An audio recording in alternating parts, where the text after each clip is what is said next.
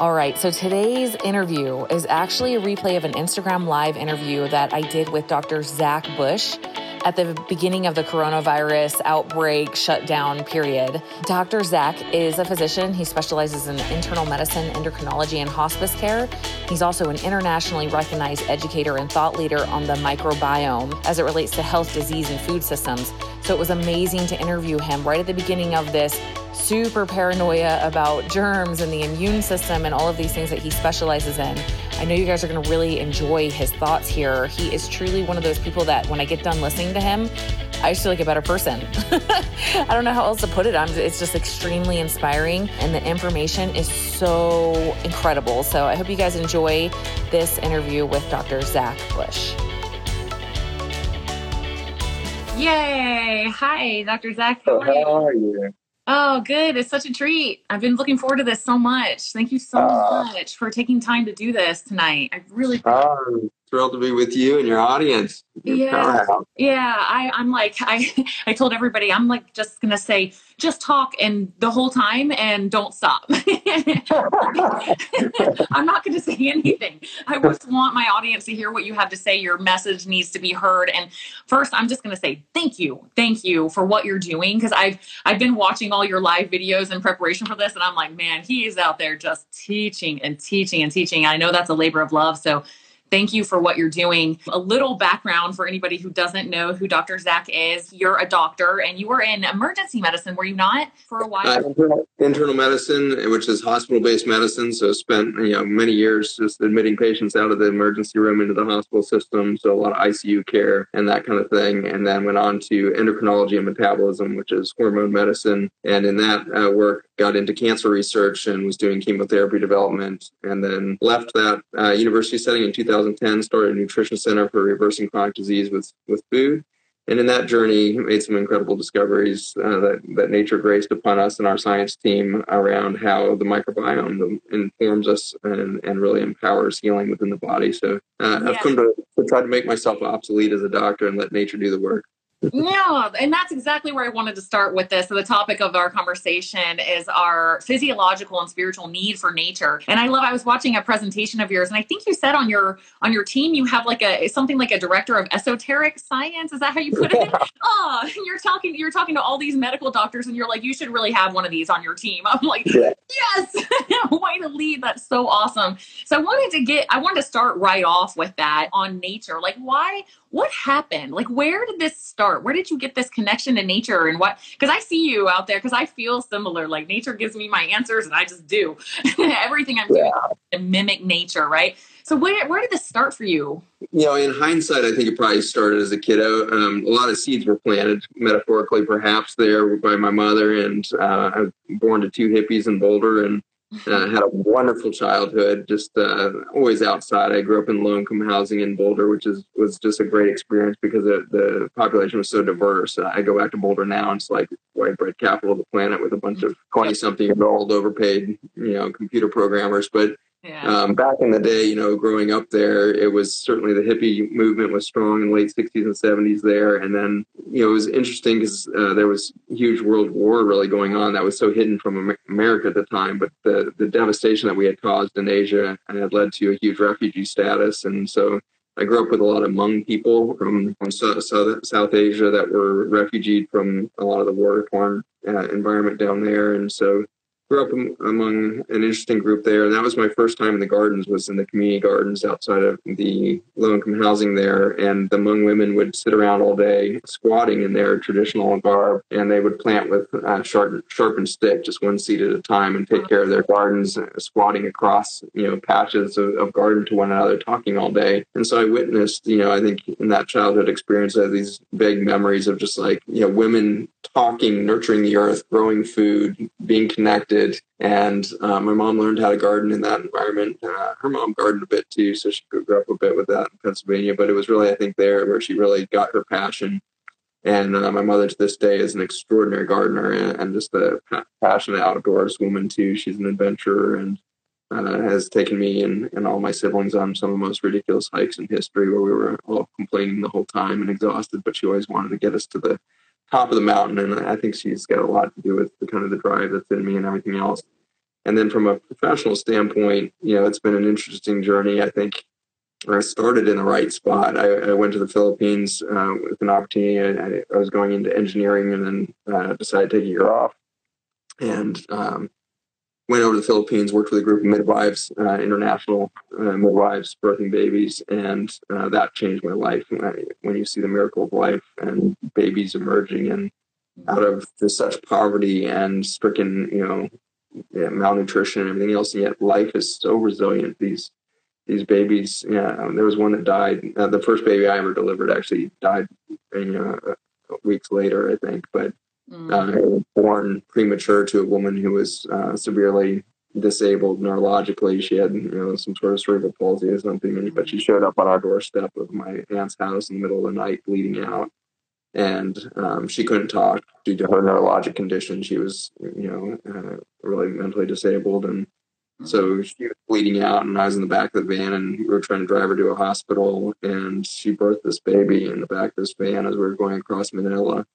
And this little thing fit in my palm, like the whole baby was in the palm of my hand. It was a premature little malnourished infant and born blue.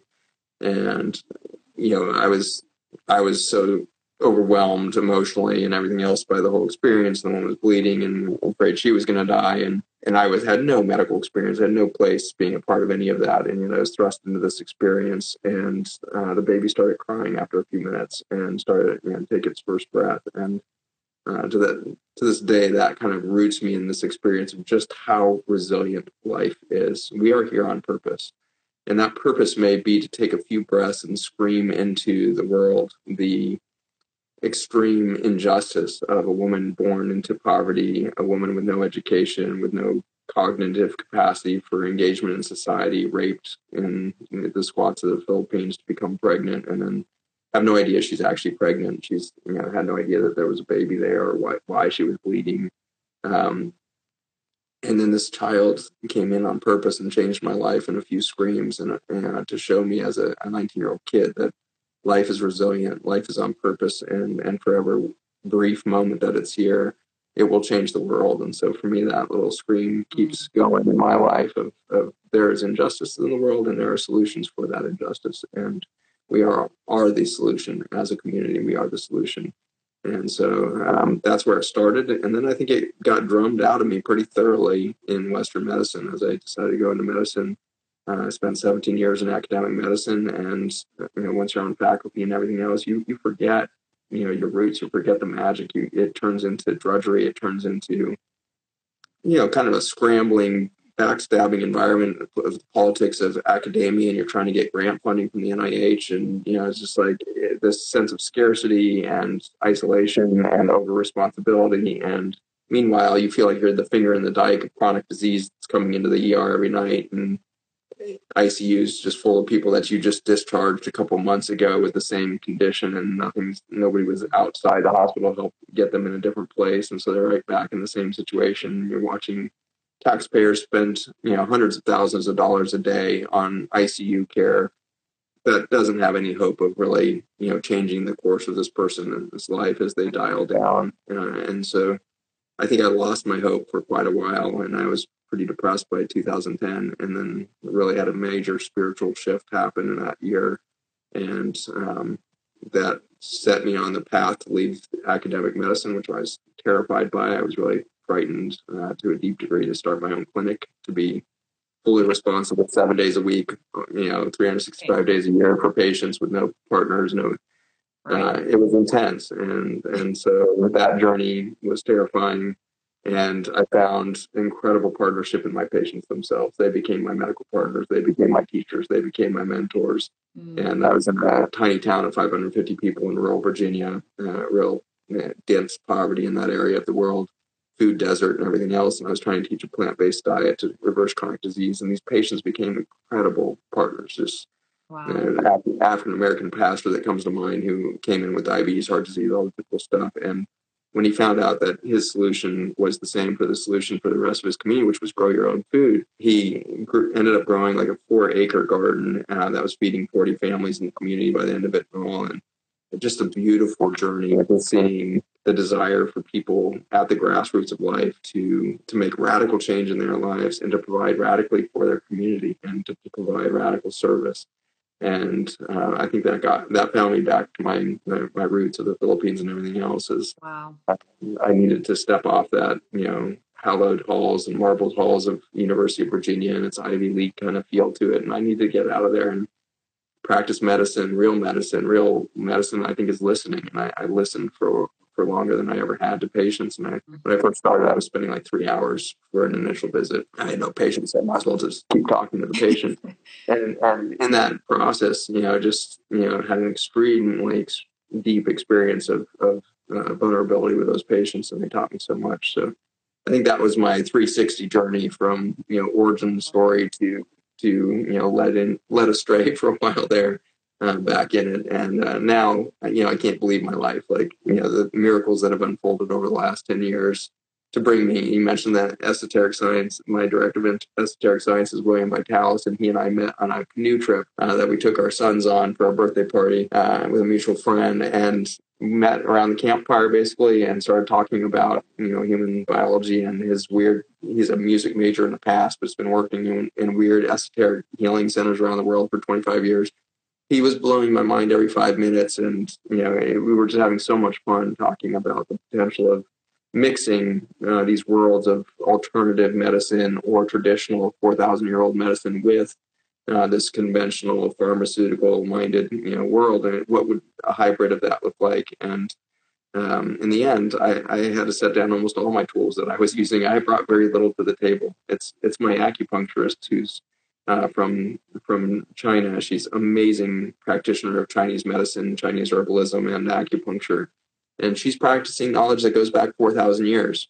I was practicing knowledge that goes back four years or ten years. And, you know, mm-hmm. modern science is not mature; it is so infantile. Right. And so it was so humbling to find out that you know, on that extreme of ancient Chinese wisdom, I was missing all of that after 17 years of academic medicine, triple board certified, all the BS. Right. And then here's William Vitalis, who's a music major, showing me the future, which is vibrational medicine and the vibration of sound and the vibration of yeah, energy fields and how that's going to be the future of medicine. So I, I got caught up in the collision of the ancient and, and the future uh, to find out that, that my, my education gave me no tools to use, but it gave me a framework of knowledge. And that's what I bring to the scenario, I think, is uh, I have a scientific rigor in, of my mind that allows me to start to look at these you know ancient technologies and future technologies and start to put some framework around them. How do we even develop a lexicon to develop the understanding of where human potential lies? Because i don't think we've ever seen it. We haven't scratched the potential yet Right, right. You know, like we talk about kind of the primal paleo, like nature is my guide. I'm trying to make mimic nature, but I'm like, yeah, but back then, like everyone was nutrient nutrient deprived too, because we didn't quite have all the systems in place. And now I feel like we have more potential for eh, than ever to be the healthiest that human beings have ever been. And your yes. story, I have to, I have to say, like that's so inspiring that you were able to just lay down all of this. I mean, you had invested so much, so many years, so much money, so much um like you probably had a bit of your identity wrapped into I'm this triple board certified doctor, you know, and like this was this safe place. It was like, yep, I can stay right here because this is safe and you let it all go. And that is such a scary scary thing for people to do. So bravo and like you're showing you're living. Just by being you you're showing this is what can happen if you follow divinity. That divine call that pull that you're feeling that you need to let go of all these things and go that way. You know if um, mm. I'll, I'll just add real quick a friend of mine is reading the surrender experiment right now by michael singer. I don't know if you've read it but he had this vision and a dream that he was floating down a river and there were all these people on the side of the river and they were clinging to the side of the river because it was safe. But on the side of the river there were rocks and branches and thorny things and it wasn't a fun place to be. And he was in pure bliss as he yeah. floated down the flow of life. And that's what i hear you went it's scary to just get on your back and float down the river. Like here i yeah. am. Totally yeah that's you did that's it. His, that's his book surrender experiment i think. So good. Mm-hmm. uh, he's amazing you know and you know i think he has such an interesting trajectory to his career you know he goes from you know kind of pastoring a, a tight-knit intentional community in the midwest mm-hmm. to ceo and founder of multi-billion you know or billion dollar company and, and uh, or 100 million and whatever it was um, with uh, his his Medline uh, kind of online uh, company that he launched and, and sold it ultimately, and then and then watched it get all torn, torn away with lawsuits and all this BS. And he never changed pace. He was still the the pastoral care for this community at the end of a 20 year journey of of that. And he he seems to have never cared the least in it. He never stayed. He never developed, as you said, never took on as an identity at any point the trajectory, and his identity has remained sound through that. And what a lesson there of like if if that's what we teach our children, we will win the game as parents. Uh, yeah. Surrender the journey, celebrate the journey. Don't anchor your identity in the journey. Yeah. Uh, be willing for transformation. yes. And that's what you're doing. Like you're living your purpose and it's so clear. It's so contagious. Just to listen to you is honestly so inspiring because because you were willing to go through that scary moment and let go of all those attachments. Say, you know what? I guess I'm working in rural Virginia, listening to somebody talk for three hours because my heart is saying this is the way to go. Like bravo, bravo. Like that is so amazing. Um, we've got a comment here. Desert Moon Goddess is saying you choose the path of least resistance. And absolutely. And you know what? Uh, the divinity has taught me that. And they've it's also taught me recently there is no resistance. There's no resistance. The resistance is in us, you know, and as soon as we let go of that resistance, I feel like we can be aligned with what the universe has for us. Because it's like it's an abundant universe saying, Here you go. Like I want you to have all the happiness in the world, you know? Yeah. Um, all right, let's move on into. Oh, go ahead. Yeah, what's your thoughts? I, I, think you know, for me, when I look back to that transition from academia to rural Virginia, I was terrified to make that move, and so I created, uh, you know, massive, you know, pain and suffering for myself over a six month period because I was given the vision of what I needed to do, and then walked away from it. You know, talked to my loved ones at the time, and it was kind of like, oh, that sounds like a pipe dream, scoffing. But you, you've right. got two kids; they're going to be in college soon. You need to make some money. You need don't leave the comfort of, of your crappy job that was paying me $75,000 a year with $200,000 of school debt. Like I was getting paid less than a manager at McDonald's to be an academic physician at, at UVA. Wow. And so, but nonetheless, that looked like security, you know, to me. And, and they promised this great career ahead and blah, blah, blah. And so I was so afraid to let go of that. And so, in your point that you know the the passive least resistance is the easiest to go, or we choose the, I was choosing against it, and so I had been shown the vision. This is what you should go do, and I walked away from it. And two weeks later, you know, the door started slamming in my face every two weeks from there on out. And and finally, by April, mm. my the funding for the university had collapsed. We were suddenly in the midst of this massive recession. You know, that was impacting every all the universities, and suddenly the university was imploding. And I literally had to take the only path out, which was the business that had come. And so if I had just done the thing and said, "Oh, that's what I'm doing next," and then worked to that for six months, but instead I resisted that for six months until my stubborn brain had so been beat to a pulp, and I, I was being ground down into the pavement because I was trying to go the wrong direction.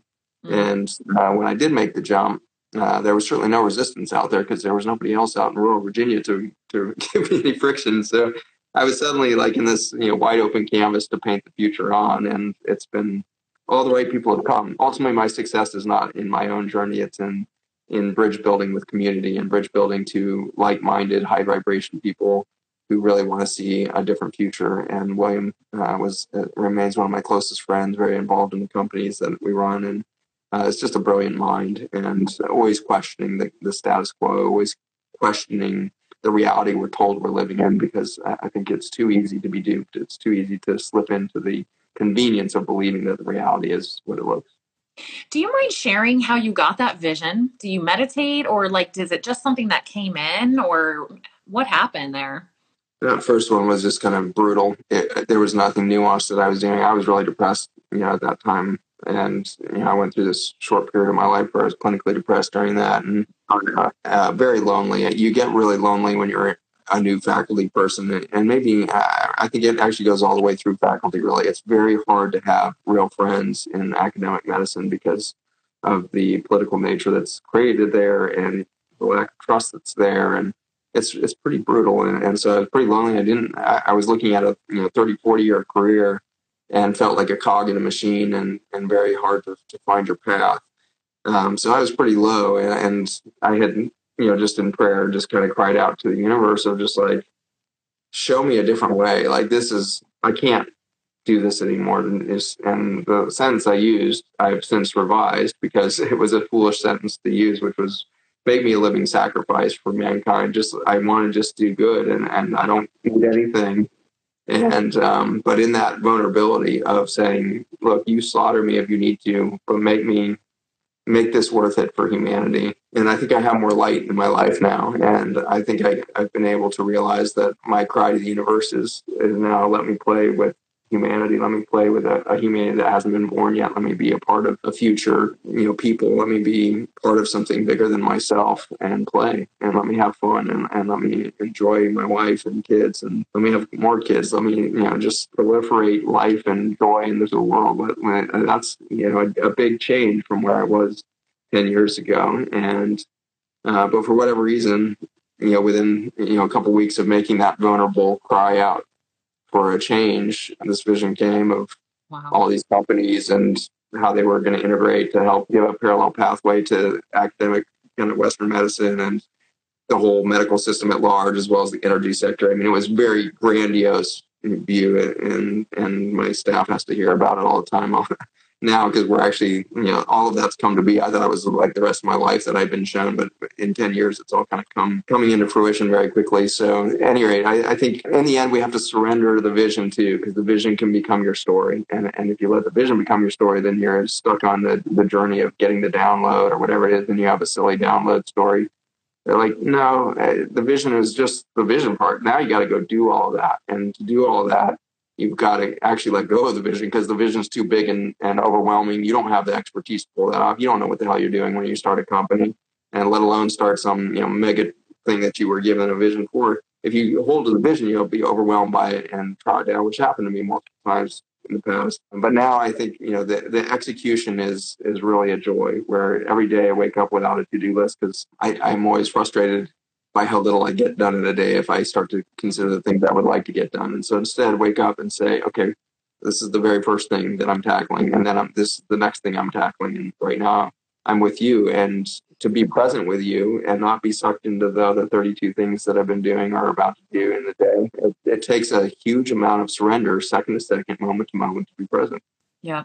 Amen, man. This is such a message for hope. And I feel like it's such perfect timing with the corona thing because so many people have experienced shifts lately and i've i've lived i've lived similar to what you're talking about it's this feeling of like all these doors are closing and there's this big huge open door at the end of the hall with like sunshine and rainbows and unicorns but if you go through that one you might fall because like you never been but you you know these other ugly little brown doors you've been in a million times you're like i'll just keep going through those and the universe is like no just freaking jump and you're like ah oh it's awesome here. I like it here, you know? And I think like so many of us are going to that, we're just latched on to this this safety of this place that sucks, you know? And so sometimes I think we're so bogged down into that. We're so locked into it. The universe is like, okay, we're gonna have to intervene big time here. like they are locked yeah. in, like here you go, like go this way, you know, jump, it's okay. Um, and that's what I'm hearing. I feel like this is such a message of hope because people can watch and see the fulfillment, like you radiate the fulfillment, you radiate that, and it's come through. Yes, like I feel that from you. I just had a very meaningful conversation with a client and I know exactly what you're talking about. I was just like, how can I help you better? You know, like what what do you need more? And it's just this very loving, like um, I was like, thank you for telling me how you feel. You know, it's a very loving, wonderful place to be, and that is so much hope because we're all so focused on, you know, it will be better when life will be better when, but it's how about now? This is amazing. All all of us here right now are being uplifted. By the way, just stalk Zach stuff because you will Dr. Zach stuff because you will just be uplifted every time you listen to it. So thank you, thank you. But I want to get into a little bit, a little bit of the science stuff, if that's okay, if you don't mind. Yeah. Um, I, I've heard you talking a little bit about gut health and corona and the immune system. And obviously, guys, like if you don't know, this is um Dr. Zach's product. So I'd love for you to talk about this a little bit. This is Ion Biome. It used to be Restore, correct? Yeah. Now Ion Biome. Okay. So um, anyway, this is for gut health. So obviously, um, Dr. Zach specializes in gut health. So could you talk to us a little bit about your thoughts with the corona thing and the immune system and the gut and where how you see this whole whole thing from a science standpoint? Yeah. There's a piece that just came out on Highwire today as an hour and 15 minute uh, interview on this subject that I did uh, with Del Bigtree. And so uh, you can get a deeper dive there. And then I've got a, I'm filming a three hour piece that I've been working on for the last eight weeks on, on the big, big picture of viruses and how we've so misunderstood them and so miscategorized them actually as microbiome. Uh, I don't believe the viruses are at all a part of the microbiome. The microbiome is, is a, a living ecosystem of bacteria, fungi, parasites uh, that thrive in every niche and cranny of nature. I mean, the microbiome, bacteria, fungi, and parasites are literally in every breath of air, uh, seawater, soil systems, freshwater systems. You, your gut, yes, but your eyes, your skin, your nasal sinuses, your ears, they're actually in your internal organs. There's actually uh, a whole biome of your in a healthy breast that gets stressed out when a tumor happens, and then the microbiome tries to kill the tumor. And it's always trying to help you. Then there's a microbiome in your brain of all things. Like now we know that there's you know this rich ecosystem taking care of your brain from moment to moment in, in your life. Your prostate, your kidneys, your ovaries, the uterus itself, microbiome everywhere. And so the microbiome again are living creatures, bacteria, fungi, and, and like viruses are not even creatures. They're not even living anything. They can't reproduce. They can't make you know proteins. They can't make fuel or energy uh, they, they're, they're literally just floating genetic material that's been exuded by other life forms that are trying to communicate with their environment. And so viruses are, are a genetic code or a genetic language by which we communicate with other species. And this is very important because we now know that interspecies relationship, especially between bacteria and human cells, is the way that human cells know who they are. You actually lose cellular identity. You lose self identity as a human at the cellular level if you don't have microbiome present.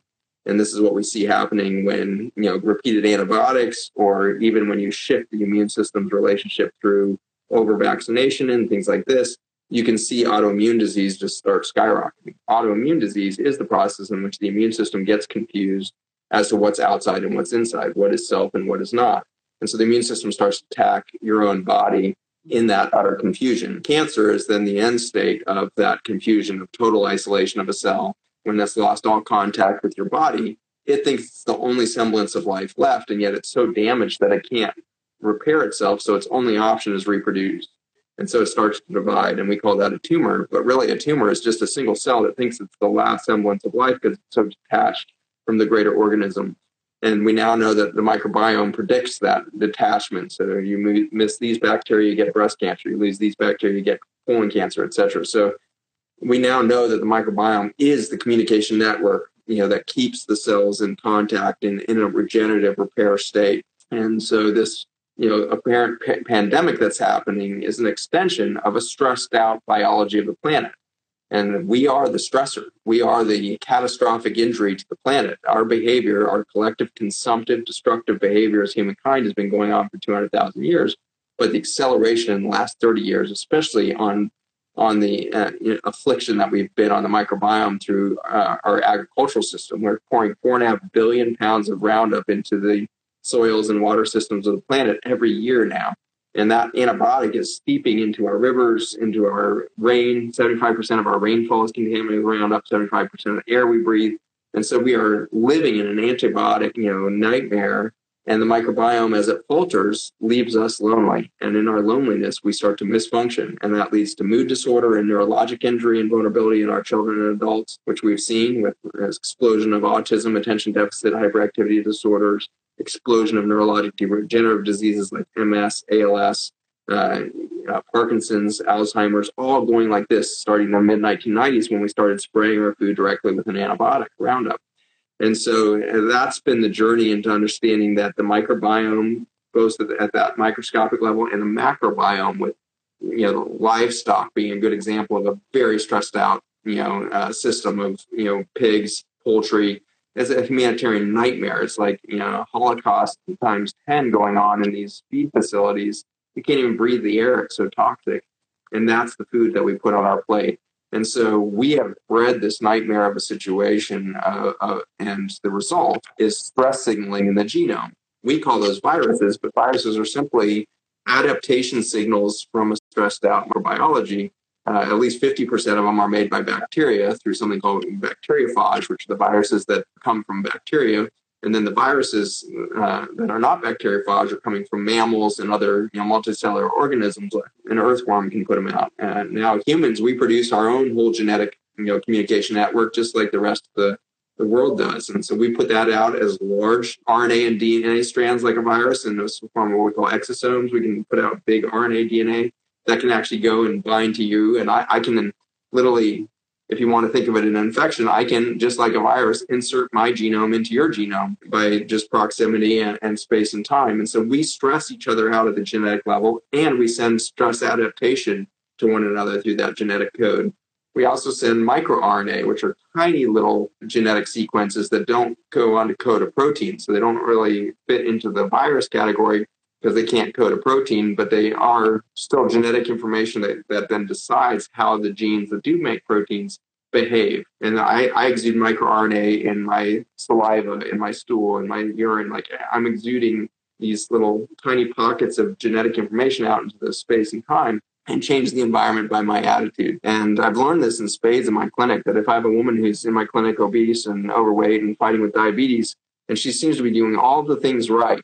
Uh, I'm trained in medicine. If if they say they're doing everything right, but their blood work is getting worse and they're getting more diabetic and gaining more weight, they're just not doing what they say. They must be lying. Well, after years of you know coming to know my patients, I, I had to come to terms with the fact that these patients were often eating healthier than I was, and they were gaining weight and all the wrong things were happening. And in that journey, I started asking about that bigger environment of, well, what else is going on in your home? And it turns out they have three other household members who are stressed out, obese, diabetic, and refusing to change their lifestyle. So here's this woman trying to do all the right things, but she's inundated with microRNA and genomic information from her family that's literally just like a virus coding her genome for the stress pattern that she's living.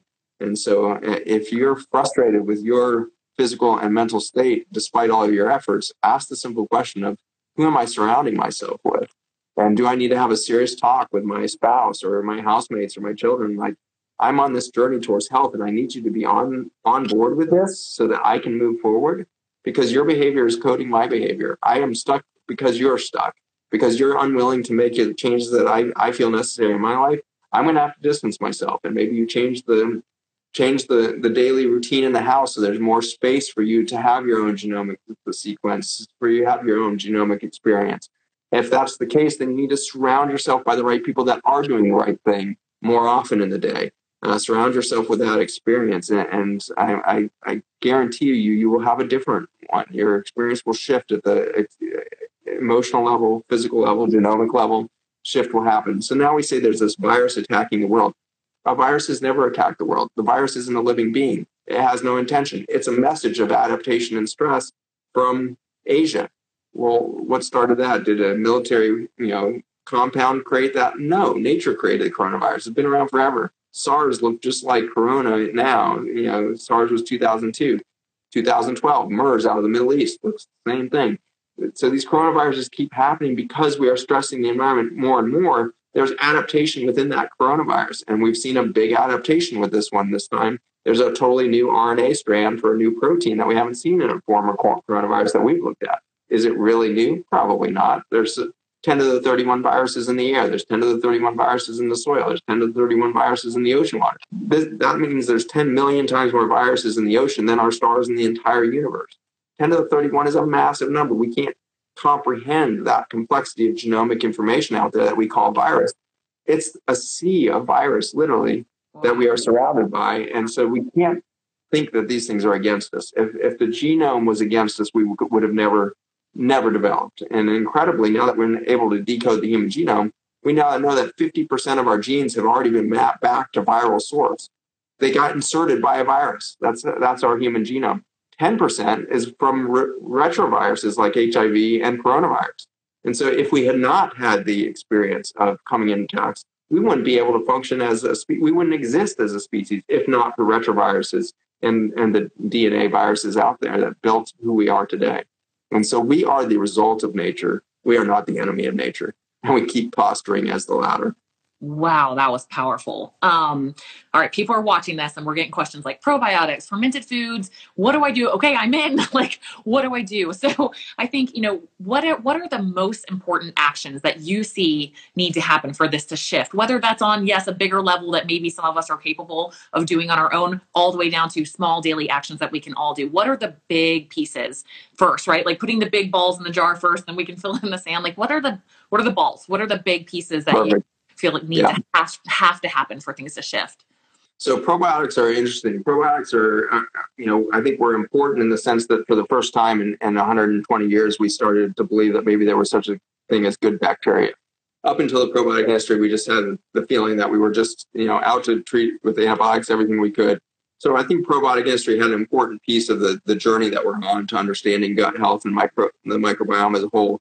But they are a disaster when it comes to actual gut health. Uh, probiotics are very narrow species, right? So you you flip your bottle around your probiotic, you're gonna have three species, right. maybe seven species in your bottle. There's a couple on the market that maybe boast 24. There's one or two that boast they have 100 species. I don't care if it's three species or 100 species. You're trying to now take billions of copies a day of three species, where there should be 30,000 species, and there should be 5 million species of fungi and there should be you know 300,000 species of parasite that are deciding on how to interact with you on a daily basis. And what you've done is exactly what we did in the agricultural world, which is plant three species over everything, wipe out 97% of the grasslands and, and jungles of the world, and plant corn, soybean, and wheat. So three species devastated the, the biodiversity and the ecology of the planet to lead us down the path towards climate change, global warming, and, and the collapse of, of biology on the planet. And meanwhile, we did the exact same thing in our gut for 30 years now. People have been taking probiotics to their own detriment ultimately. And you know, if you'd asked me two years ago, I would say all of that. And if you just got an antibiotic, maybe you should take it then. And then 2018 happened, and two incredible studies got done, published in the journal Cell, which is one of our most revered peer-reviewed science journals, the first one in mice, the second one in humans, showing that after two weeks of antibiotics, if you take a probiotic, you freeze the, the recovery uh, right where the, the antibiotic had you suppressed to. So you lose 80% of your biodiversity. When, you, when you, the antibiotic stops, your gut starts to recover. But if you start a probiotic, it suppresses right back down to where the, the antibiotic had, had suppressed you. Wow. And uh, the human study actually went for six months. And in the probiotic arm, at six months, they still hadn't recovered back to baseline. If they took placebo, which a third of them did, they were back to normal gut flora in regard to their pre-antibiotic levels within 30 days. Wow. And so we we now have a 47 billion dollar probiotic industry that needs to be replaced by nothing. And I'm intrigued by that. Wow. Wow. Thank you for sharing that. Okay, so I know people are curious and it's like, oh, let's get it from the horse's mouth. What is this? what is ion? Yeah so I guess that's the opposite of a probiotic. Um, so this is a sterile product, no bacteria, fungi, anything else. Um, this came out of that experience in my clinic in 2012. We were going through soil science, trying to figure out why our patients who are on a plant-based diet were getting more inflammation. We're trying to make you know figure out why the food had failed us. And um, a third of my patients were, were getting worse, not better, on things like kale and Brussels sprouts and all the healthiest, you know, alkaloid-containing medicinal foods I could put into them. They were getting worse. And so in that journey, we were in the soil uh, science and found a molecule that looked similar to the chemotherapy I used to make with the realization that these compounds in soil could carry information. And so I, my research in cancer was around redox signaling, mitochondria, blah, blah, blah. But um, the realization that, that soil could have a medicinal messenger-like uh, characteristic was super exciting to me, especially because it had this big carbon backbone, which would keep it stable outside of human cells. And so the redox chemistry I had studied was uh, very ethereal, only lasts for a millionth of a second at a time inside the human cell. Very, needs to be very protected. Whereas this big carbon chain on the backbone of this redox potential meant that it could maybe survive the transit of a gut or soil systems and all of that. And so that's what we started working on. So we started extracting and and uh, creating the uh, production system of this in 2013. Um, and so we we pull uh, the communication network, all these tiny little carbon molecules, which come in different flavors. So every species of bacteria and fungi makes a different shape of the molecule. And uh, so we take this vast, you know, millions and millions of versions of these carbon molecules, put them through uh, a, a, redox signaling process that gets hydrogen to bind back on the oxygen so that it's not an oxidative compound, so it doesn't do damage to the gut, kidney tubules, etc And so then we, we get it into that neutral state and then we put it into uh, a liquid supplement and you can take that uh, by mouth. And so what you're showing there, Ion Gut Health was our debut in 2014 on, on the national stage at Expo East. We won the Nexty Award. And then, um, you know, since then I've kind of gone crazy, busy all over the world. We, we shipped to 120 countries. Um, we really cut our teeth with concerned mothers of autistic children and the like who have very messed up guts. And so we kind of started there and have done the whole gamut with uh, special interest groups or trying to find, you know, non-medicinal, uh, non-pharmaceutical approaches to stabilizing the gut. And so communication network that we have there uh, has done many extraordinary things because what it's really doing is empowering your natural intrinsic healing capacity at the cellular level. You don't need anything to repair. You just need to know what needs to be repaired. And so this thing that functions as that wireless communication network between the cells. The cell tower has never started a cell phone conversation with your grandma. But without that cell phone tower, you, your grandma doesn't can't get to you to tell you what her problem is. And so, in the same way, the human cells, once isolated from the microbiome, once you damage the microbiome, lose the cell phone signal, and now all the cells are are not talking, and you start to start to accumulate damage and, and failure to repair, and you start an accelerated aging process. Ion Biome gives back that soil nurture state, the communication network, all the cell phone towers go on, cells are communicating, and they just go into their own repair state. And one of the most profound studies that we've done is to demonstrate that uh, when you put this on a gut lining that's been damaged by Roundup, it repairs itself within minutes. And so the excitement is Mother Nature in soil 60 million years ago planted an antidote to the toxin that we would kill her soils with today. And there's something poetic about that definitely. You know i have to share like i i can't say for sure but my mom got coronavirus. My mom's in a nursing home. She had a severe stroke in january. She's type 2 diabetic.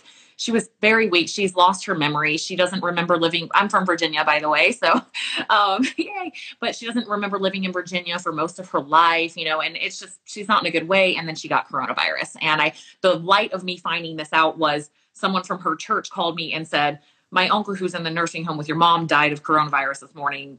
Have you checked on your mom? And I'm like, I have, but I haven't gotten word on her testing. I call and they're like, yep, she has it. So I'm like, great. So um, my friend Erin, who actually um, works on your team, like hurried and shipped her some Ion Biome super fast, and I shipped her a, a bunch of other immune boosters. But um, she was not doing well for a while, right? And I was like, please, when it's so hard sometimes in the nursing homes to like get them to do the things that you want them to do that aren't, I have to keep calling and nagging and like, did you get it? Are you giving it to her? You know? Um, yeah. So finally, it, it got kind of bad. Like on a Saturday, the nurse told me, um, hey, listen, I'm just being real with you right now. Like your mom is falling into the pattern that we see the patients fall into before they pass. Like her oxygen keeps dropping. She hasn't eaten in four days. She's very weak. Um, she's like, I'm not saying she can't recover.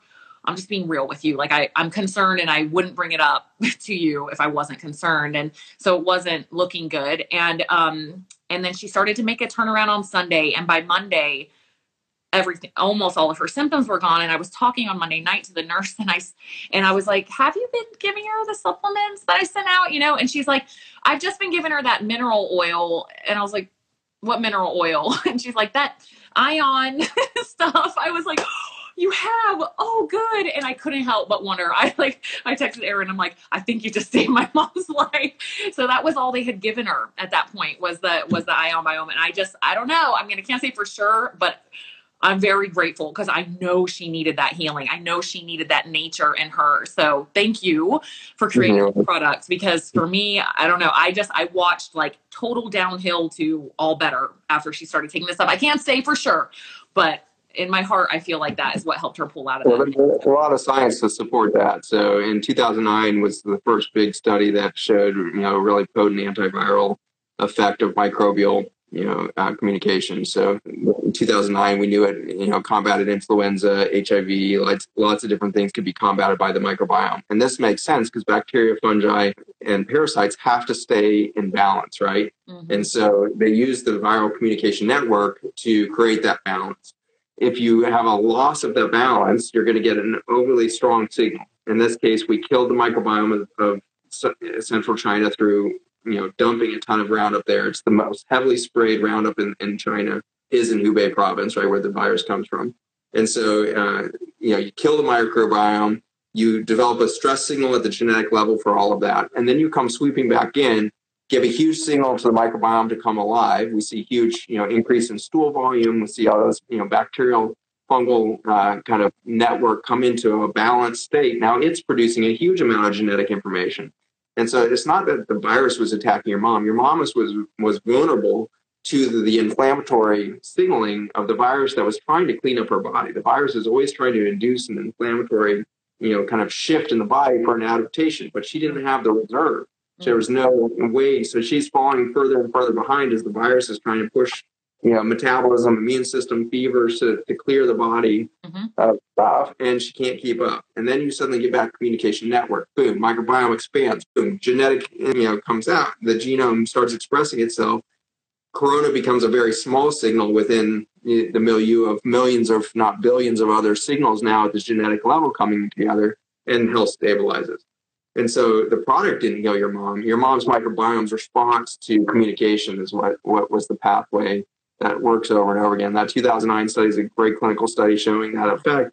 And we just did a two, two, we did a double blind placebo controlled trial last year uh, looking at immune system response to this. And it's very cool because the microbiome, as soon as it starts seeing the communication network, starts making lysine, which is the the main compound that you that the immune system uses to balance the microbiome.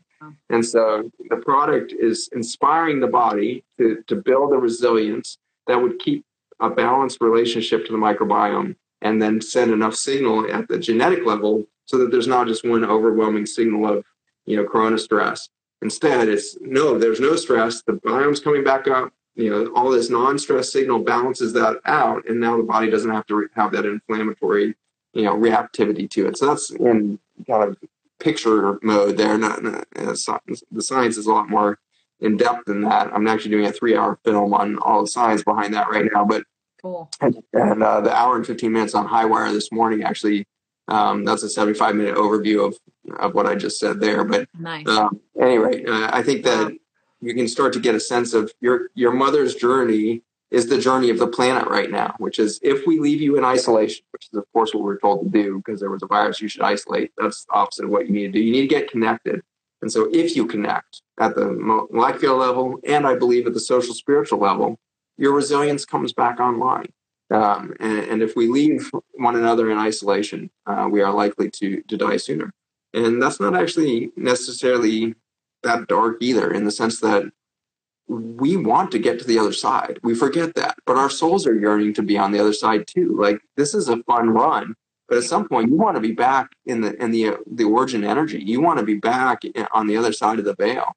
And, and so I think I've seen a lot of patients that were on hospice or otherwise who've taken this opportunity of COVID to make the jump and, and, really get out there. And so I, I'm intrigued by the beauty of that too. I really believe we pick our time and, you know, there's a long history in Native American culture and other indigenous people where they take their last walk. They decide they wake up in the morning like, this is my last day. And they walk out into the wilderness and sit down by a tree and give up their spirit and that's how they were taught to do it. And we, we we lost that sense of sovereignty. We lost that sense of of reverence for life and rebirth at the end of life.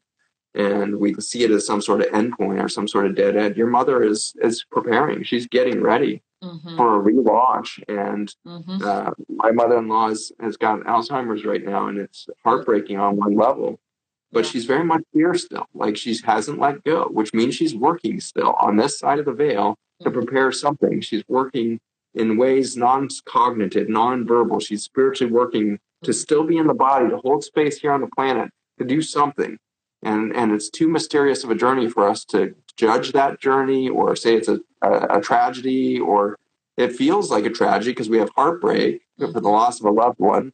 Mm-hmm. But our feeling isn't the reality uh, our feeling is, is, is, through through the glass darkly, as Scripture says, and all that. And so we we need to really release uh, our elders to take the journey they need to take. And, and while disease is rampant, and I think way beyond what it needs to be right now, it doesn't mean it's not our path. This is our path as humanity. Apparently, we needed 52% of our children with a chronic disease as we have today. Apparently, we needed 50% of adults with cancer because uh, that's our journey and that's what we needed. And we don't change, we don't transform, we don't move spirituality, we don't move consciousness until we're in crisis, until we're hitting the wall. Mm-hmm. And then we make the cry out of make me a living sacrifice or make me a light being or make me something beautiful uh, because this is not my state. And so yep. we're there as a species now, and COVID is calling us to it. When it goes normal again in the next couple weeks, we were, you can all get out, do your thing. Let's make sure we don't go back to normal. Our previous normal is killing the planet. We need to transform. So do not go back to normal. Go back to amazing. Go back to beauty. Go back to nature. Go back to a different priority list in your day. Mm, I love that. And that's, thank you for saying that because that's, you know, when I found out, when I was delivered the news of your mom has coronavirus and she's already in a really bad way and she does have dementia, she can hardly remember anything. And I, you know, I cried. I was like, I'm going to lose my mom. And I've had a lot of personal goals in my business to like help her financially. And it's really driven me. And I want to take her to Hawaii and experience that. And I was like, oh, I'm too late. I'm too late, you know, and I was heartbroken and I was crying. And I was like, I was talking to, you know, divinity. And I was just like, the thought just came in like, what, wait a minute. Don't you honor your divine path? Like, you're going to try to block hers? Yeah. like if this is her divine path, like that's her path. That's beautiful. Like don't block it, you know? So um I love I love that. Um yeah, uh Wu Tang Paul Stamets has a stack for Alzheimer's. Yeah, thank you. I'm a huge Paul Stamets fan. I got to meet him not too long ago. Wonderful, wonderful man on fung- fungus. I love the fungus. yes.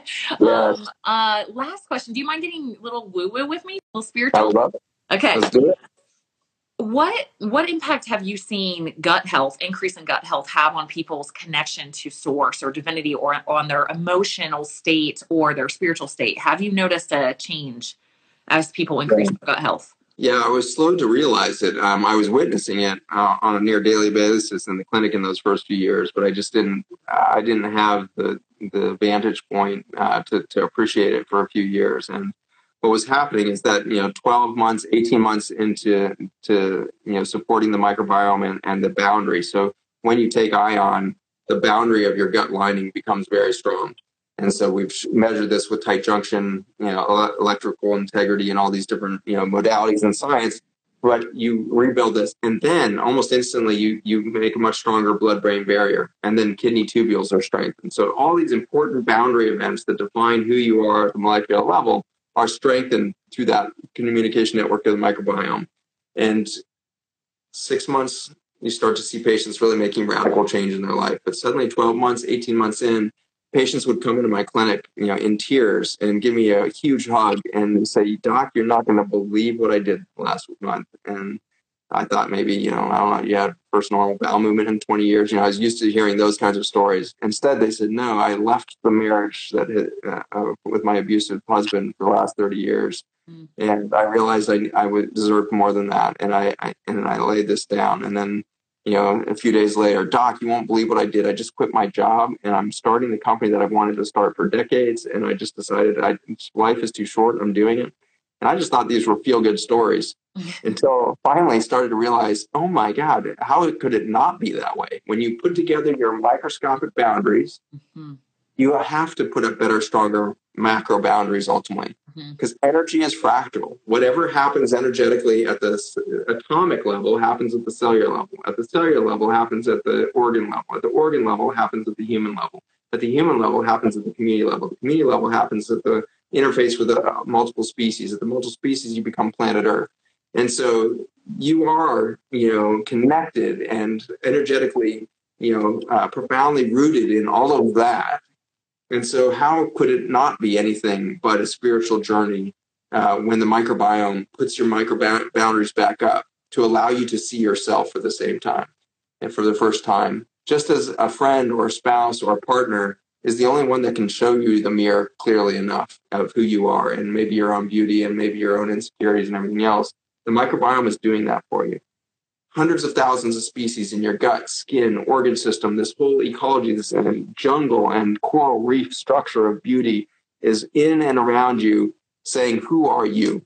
And who are you here to do? Uh, what is that purpose that's boiling up in you, giving you that sense of like drive, giving you that sense of like your skin, you're crawling out of your skin because you're not on purpose yet. So, what is your purpose? And the microbiome, I think, is, is part of that. The bacteria, fungi can feel your purpose. They can feel your energy feel. They want to be a part of that journey. They're encouraging that journey. They are supporting it with fuel and food and nutrients every day they are nursemaiding you into the health that you need to do your purpose. And so I think it's a, absolutely a spiritual experience to take care of your, your gut, to take care of your microbiome. You have a you have a wild nature within you, and, and it's ready to take care of you and inspire you to something great. Yeah, I know for me, my journey, somebody left a comment here, my journey, when I got healthy, it, I, I had to change my whole life. I had to go much like you. Like I changed my mind on everything I've ever believed. Everything's over. I'm starting from ground zero. Here I go. Now I'm on my path. But it wasn't until I got healthy. And it reminds me of something I heard you say on an interview recently. You said, I thought this was so profound. Just I'm like, it's like you have such a way of like, I knew that, but I didn't know that. Thanks for pointing that out. You said um, we don't our food doesn't feed our cells. Our food feeds our microbiome and our microbiome food feeds our cells. And it's like oh because you know i will say i i feel like i have pretty good gut health and i feel like my absorption is pretty good. And it's that i think being able to do that you know being able to take those nutrients and nourish all of my cells with it. It's like once you've lived it, you know it, you feel it. That's why I think you become such an evangelist of health once you experience it at another level because you're just like, guys it can be so much better it can be so you can be so much more aligned and i have i have found that to be true for myself that being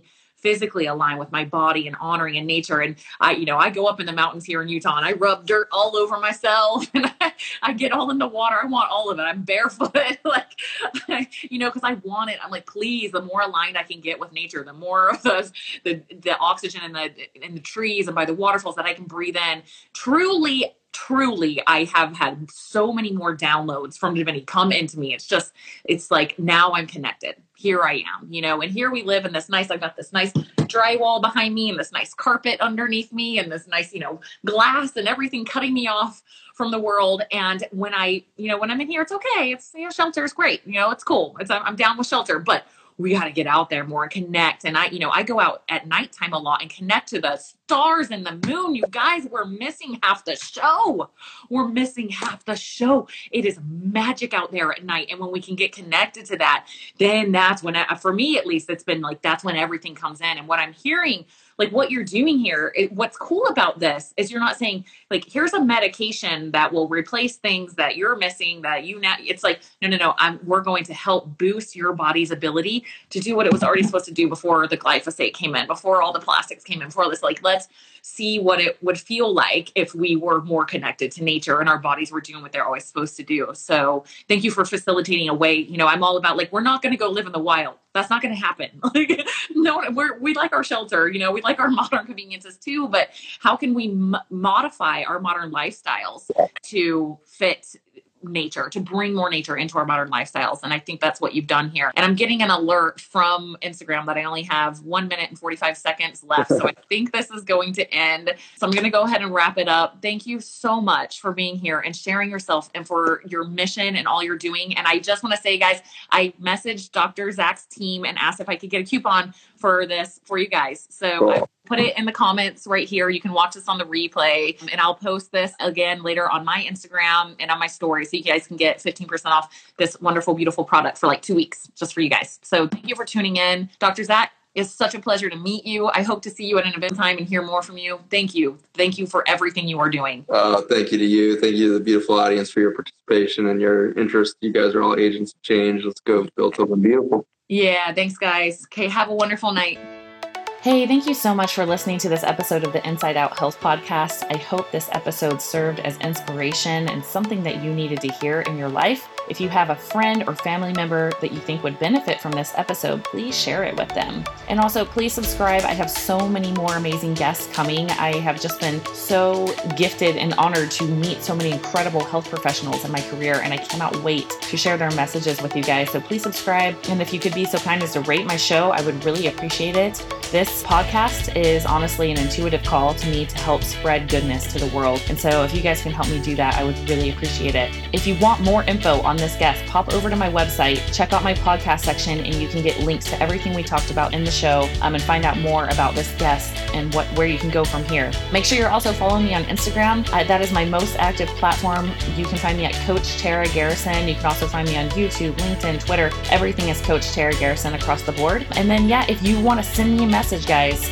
let me know other guests or other topics you want to hear on the show. Please let me know. I am here to serve you. So I would love to hear from you, would love your feedback on the show. And if you share any of these episodes, please tag me on social media. It's Coach Tara Garrison.